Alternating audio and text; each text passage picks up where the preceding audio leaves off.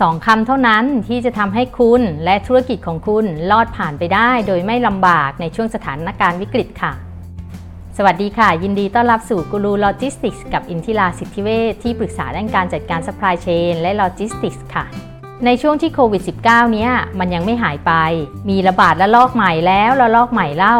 สิ่งที่ทุกคนควรมี ไม่ว่าจะเป็นเจ้าของกิจการ เจ้าของธุรกิจ หรือว่าคนทำงานทุกคนก็คือ สติและสตังค่ะ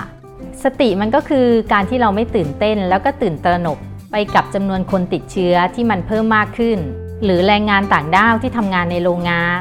หรือการเดินตลาด สิ่งเหล่านี้อาจไม่ได้กระทบกับระบบ supply chain และ logistics เท่าไหร่ในแง่ของ material คือสินค้าหรือว่าวัตถุดิบแล้วก็บรรจุภัณฑ์ค่ะ แต่อาจจะกระทบในแง่ของกำลังพลแล้วก็กำลังใจของคนทำงาน สติของทุกคนต้องมีแล้วนะคะในเวลานี้ ต้องรู้จักวางแผน ทั้งวางแผนธุรกิจ และวางแผนชีวิตค่ะ แล้วก็ทั้งที่เป็นกรณีวิกฤต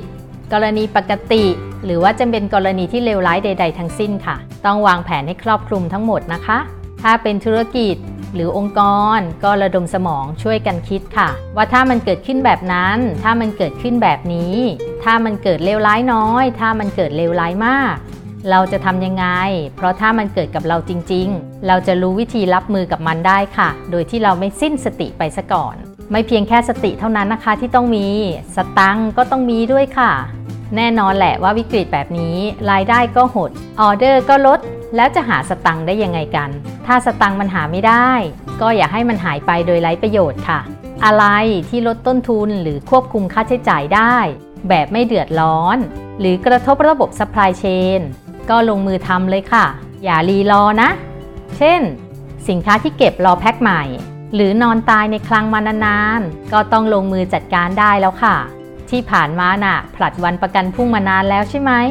เวลานี้ไม่มีอะไรให้ผลัดแล้วนะ สตางค์และสติคือทางรอดในวิกฤตนะคะ รักษาสติและสตางค์ไว้ให้ดีๆ ถึงแม้มันอาจจะไม่ได้ทำให้คุณเติบโตอย่างที่คาดไว้ แต่ก็อย่าทำให้คุณแย่ลงก็พอค่ะ ฟังเรื่องราวอื่นๆกันได้ในพอดแคสต์และ YouTube Channel เพียงค้นหาชื่อช่องว่า Guru Logistics เท่านั้นค่ะ และพบกันใหม่ในตอนหน้านะคะ สวัสดีค่ะ